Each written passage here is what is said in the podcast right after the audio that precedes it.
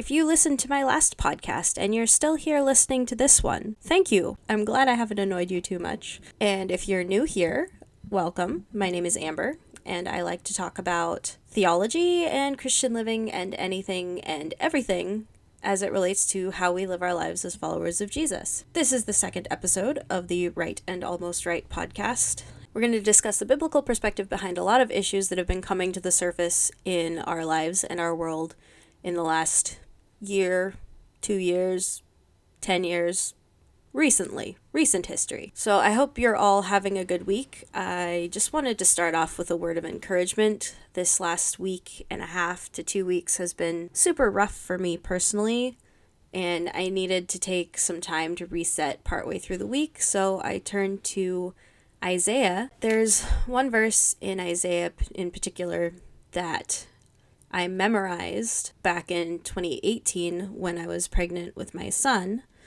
And every time I would go in to get blood drawn, because I am absolutely terrified of needles. So when I would go in to get my blood drawn, I would recite this verse in my mind. And while it didn't make all of the anxious feelings go away, it calmed my mind and helped me to focus on things that really matter and to be able to get through all of the anxiety that goes with needles. So the verse is in Isaiah 26 3. It says, You keep him in perfect peace whose mind is stayed on you because he trusts in you. So when we focus on the Lord, we learn to trust him more, and that trust leads to perfect peace, knowing that he's going to take care of everything that we need. And I know it's a struggle to remember, and I there's a reason why I recite this verse often because I need to keep reminding myself I can trust the Lord and that He is offering peace to those who need it if they are willing to trust Him. And it takes a lot of practice to trust, but it's definitely worth it. So, before we jump into today's topic, I just wanted to do a little bit of housekeeping because this is officially the second episode of my podcast. So we're now officially on Spotify, which is super cool. So you can go subscribe to the podcast there. It's good to start small, but it's pretty cool to be like, I have a podcast on Spotify. So, yeah, you can subscribe to the podcast there, but you can also subscribe to my YouTube channel. And I plan to upload the YouTube version of the podcast the day after it airs on Spotify. So if you prefer that option, you can subscribe there and you'll get, you know, the notification whenever my videos go live. I also have a mailing list that you can sign up for on my website, ambercolleenfisher.com. For the mailing list, I am working on a monthly newsletter that will hopefully go live in January. And You'll also get notifications whenever a blog post or a podcast goes live, so you can stay up to date with all of the things there. All right, so let's dive into today's topic. One of the fun things that I like about being a human living in the fallen world is that we often find ourselves with personality traits that are like contradictory or confusing. And one of my greatest comforts is that God understands our hearts and He knows us even better than we know ourselves. He created us with all of our personality quirks, and He knows how those personality quirks would interact with our sin nature and how those personality quirks would benefit the kingdom of God when we're saved and freed from the bonds of sin, which is super cool. So for me, my biggest personality contradiction is this I don't care what people think about me. I'm generally pretty bold and courageous about my beliefs, and I won't be swayed if I strongly believe something. But I struggle with anxiety, particularly like social anxiety, like crazy. So I don't usually let other people sway my thinking, and I'm pretty good at taking differing viewpoints into consideration without like blindly believing everything I'm told. And then when I do believe something, I don't back down from my position easily because I've worked through it and I've studied and I've researched and I know that I know that I know. But I also tend to overthink everything. Like everything I say, I question my communication every single time I have a conversation with someone that I'm not super familiar with and I'm constantly worrying that like maybe I've offended someone or I made them feel bad because I have such strong opinions and views. It's one reason why starting a podcast is simultaneously super exciting and absolutely terrifying. So, while I can pinpoint my anxiety back to certain aspects of my mental health and I understand that it's something I need to work through carefully, I also know that at its core, allowing myself to feel anxious is me giving into fear. So here's the thing about fear it can trick you into thinking it's a perfectly rational and necessary thing. Anxiety is your body's way of alerting you to danger so that you can protect yourself and others. So for me, my anxiety took on a new form when Milo was born. Like postpartum anxiety is absolutely intense. And this is because it's no longer about protecting just myself. It's about protecting my child, and that anxiety makes me even more bold in standing up for myself and my kid.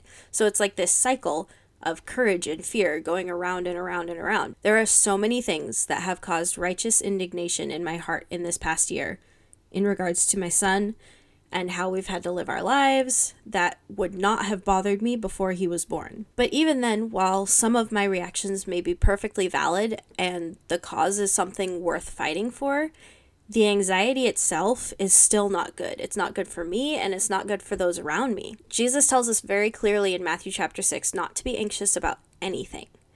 And just in case we didn't understand what he meant by that, he spells it out for us.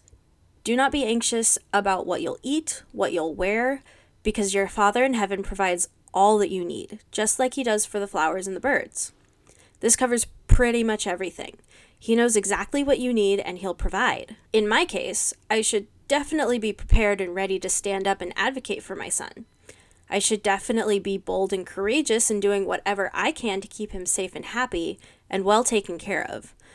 But I should not allow that feeling of anxiety to creep in and guide me because Jesus tells me he's taking care of it. The anxiety leads to me trying to control the situation and maybe putting my foot in my mouth where I should have been calmer or more reasonable. The mama bear instinct does not stop to ask questions or see another perspective. The mama bear instinct destroys like everything in its path.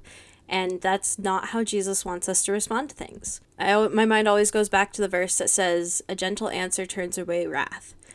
So it doesn't matter what the situation is, our responses should always be thought through and not just a reaction based on our emotions. So I know I'm not alone in saying that my anxiety has been like hardcore this year. There's a lot going on in the world that can be scary, and there's a lot of unknowns. And on top of drastic changes to all of our lifestyles this year, there's still all of the personal stuff that hasn't changed.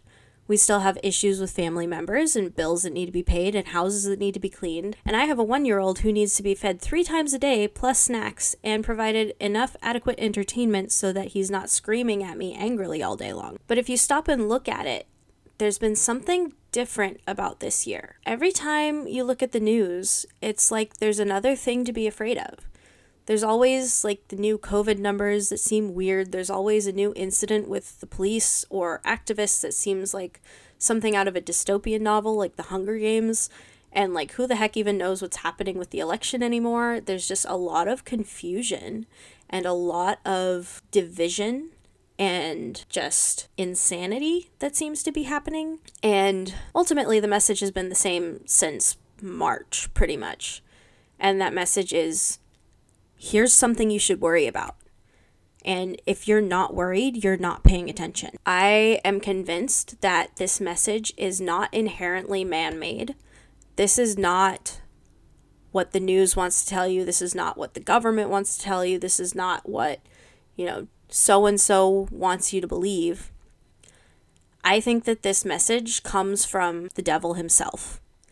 And I believe that every time someone promotes something that incites fear or causes you to worry, it's coming from Satan. There's a spirit of fear at work in our world right now, and it's invading every aspect of our lives, including our churches. The spirit of fear is holding our nation hostage right now. It's causing us to fear not only the situations we find ourselves in, but also everyone around us.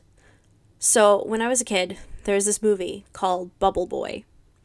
And I don't remember the entire movie. It's been years since I've seen it. But this kid, what I do remember about it is this kid was so allergic to things that his mom got him like a giant plastic bubble to wear so he could actually go outside. And the sad thing is, in 2020, this isn't too far from reality. We're trying to like isolate ourselves from all possible danger. I saw an ad the other day for this device that it's like a helmet that you put on with a backpack that has oxygen in it so that you can breathe oxygen from an oxygen tank in a helmet so that you don't have to interact with the outside world and like natural oxygen. So that you don't get exposed to the viruses and pathogens that are floating around in the air. And like things like that, we would have made fun of that like 10 years ago because we would have said that they're being paranoid. But this year, all of that goes out the window, and all of a sudden, it seems like wisdom to try to isolate yourself. And this is what I keep coming back to is the world is telling us that to act out of fear is actually wisdom. I can't remember the last time someone was nice to me at the grocery store.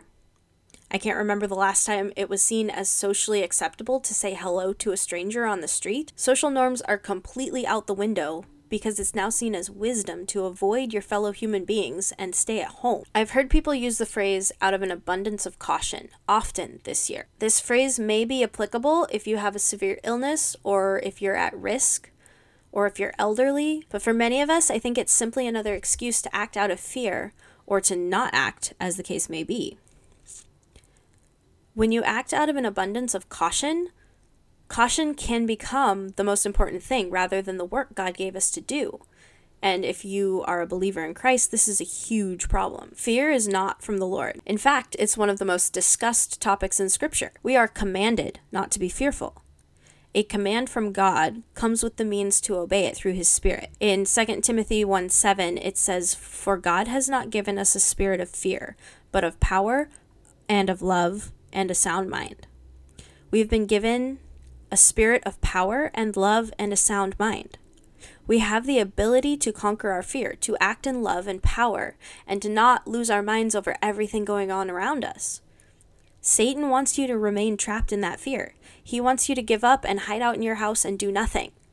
Satan wants to keep you isolated and afraid because if you're isolated and afraid, you're ineffective for the kingdom. The church cannot be the hands and feet of Jesus if we are not in community with those who need us. This may take on many different forms. I'm not opposed to certain precautions done in the right attitude if you feel led by the Spirit of God to use those precautions. But the reality is, the Bible does not have an emergency exception. God knew this was going to exist, and God knew we would have to figure out how to serve others in the midst of it and he didn't give us any emergency specific instructions. Our instructions in scripture are the same that they've always been. We're ambassadors for Christ. We are to be his hands and feet to the world. We are to serve others selflessly, and we are to make disciples of all nations. We are not to forsake gathering together. We are to worship our God and obey him in all things. And aside from the instructions, we also have descriptions in scripture of how God created human beings to function. He created us to function in community, in person, with one another, to bear one another's burdens together, and not to be isolated and alone. So I think there are many reasons why the church has been afraid to step out and speak up in the past nine months. I've been reading in First Samuel past couple of weeks and I found an interesting story that illuminated some of it to me. So the people of Israel demanded a human king to rule over them instead of God. So God had given them a provision in the law where they could choose a king if they wanted, and they used this provision really quickly after they gained control of the promised land. They chose a fallible man to lead them when they could have been led by the glory and power of God, and he wasn't really pleased with their choice. From what I saw in my reading, they did this for two reasons. One, they were afraid of the other nations and they wanted to have someone in charge responsible for fighting those nations. And two, all of the other nations had kings and they wanted to look like the other nations. How often do we let these fears guide our own decision making and guide our ministry and our service rather than listening to the Lord? We fear retribution from others and we desire to keep ourselves safe. And we fear standing out and looking different from those around us In this day and age, it is so easy to get canceled for not following along with what others are saying. People say that it's unloving or that it's not accepting to stand for what God wants rather than what society sees as acceptable. Don't let your fear separate you from being led by the Lord. He's a personal God. He speaks to us through His Word and His Spirit. And if we see God as our King, we will obey and we will follow without fear. We were never promised that it was going to be easy. We were never promised that we were going to be safe and healthy in this life. We were never promised temporal security in this life, but we have something so much better. We have eternal security and reconciliation with God. And that is what the church needs to offer to those who are desperate for it right now. When Psalm 91 speaks of the safety of those who trust in Him, it doesn't necessarily mean tangible safety, but we have been promised ultimate safety under God's wings through the saving power of Christ. We have been fully equipped for every good work. Now is the time to walk in those works, to show the world what a fearless life in Christ looks like. When the world reacts with fear, the church needs to be the first to step into the gap and share the gospel of Christ with those who are isolated, who are hurting, who are terrified, and struggling. We need to go to those who need us, not to isolate ourselves away from them. Jesus mingled with those who would have been considered unclean. He ministered to lepers and sick people. He went where there was need, and there is so much need in our world today. The world does not have a message of hope. The world has a message of maybes. Maybe the mask will work. Maybe the lockdown will work. Maybe the vaccine will work. On Governor Gavin Newsom's Instagram account this last week, he posted a few stories about the vaccine coming out. On one particular post, he wrote, Hope has arrived. The only hope that they have is placed in fallible scientists and doctors who are honestly playing a huge guessing game at this point. There's still so much controversy over this vaccine, and they're saying hope has arrived. Hope is not found in medicine, hope is found in Jesus Christ alone. We have eternal hope. We have freedom from this fear. We have the weapons to fight the spirit of fear in our world. And if we don't stand up and fight, who will? That's all I have for this week. Thanks for sticking around with me so far.